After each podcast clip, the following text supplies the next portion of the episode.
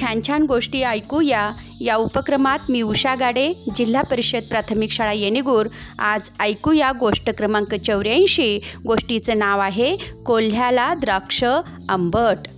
एक होता कोल्हा. एके दिवशी त्याला भूक लागली म्हणून तो खाऊ शोधण्यासाठी एका मळ्यात गेला. तो मळा होता नेमका द्राक्षांचा. बरं त्या मळ्याचा मालकही कुठे जवळपास दिसत नव्हता. हे पाहून कोल्ह्याला खूप खूप आनंद झाला.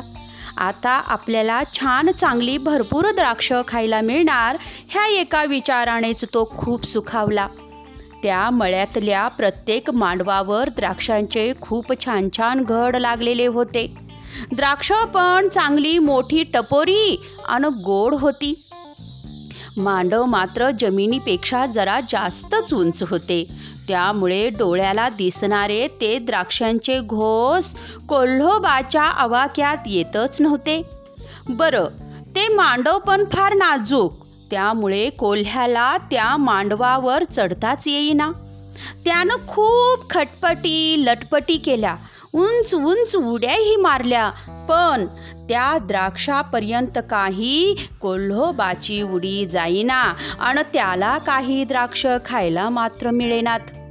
पण ती द्राक्ष मिळवण्यास आपण अयशस्वी ठरलोय किंवा आपले प्रयत्न कमी पडलेत हे न दाखवता. शी ही सगळी द्राक्ष आंबट आहेत. असं म्हणत त्याने स्वतःची समजूत काढून घेतली. धन्यवाद.